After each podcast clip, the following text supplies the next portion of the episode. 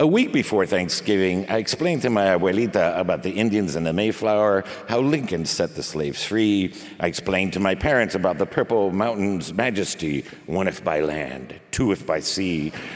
The cherry tree, the tea party, the amber waves of grain, the masses yearning to be free, liberty and justice for all, until finally they agreed this Thanksgiving we would have turkey,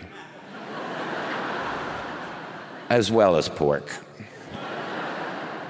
Abuelita prepared the poor fowl as if committing an act of treason, faking her enthusiasm for my sake.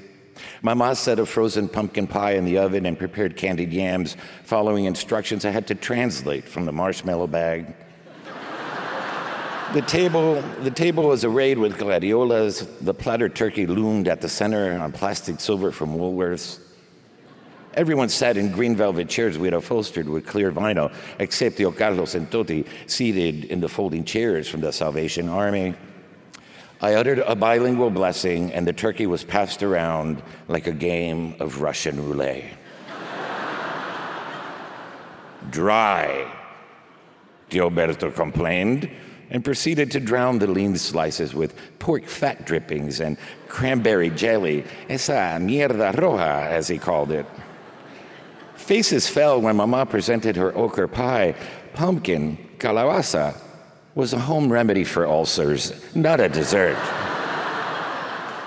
Tia Maria made three rounds of Cuban coffee. Then Abuelo and Pepe cleared the living room furniture, put on a Celia Cruz LP, and the entire family began to merengue over the linoleum of our apartment, sweating rum and coffee, sweating rum and coffee, until they remembered it was 1970 and 46 degrees in America.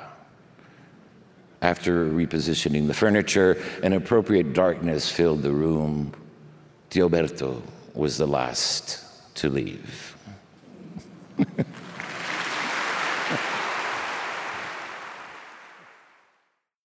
I'm Krista Tippett. Hear more of Richard Blanco's poetry, as well as my entire conversation with him at onbeing.org.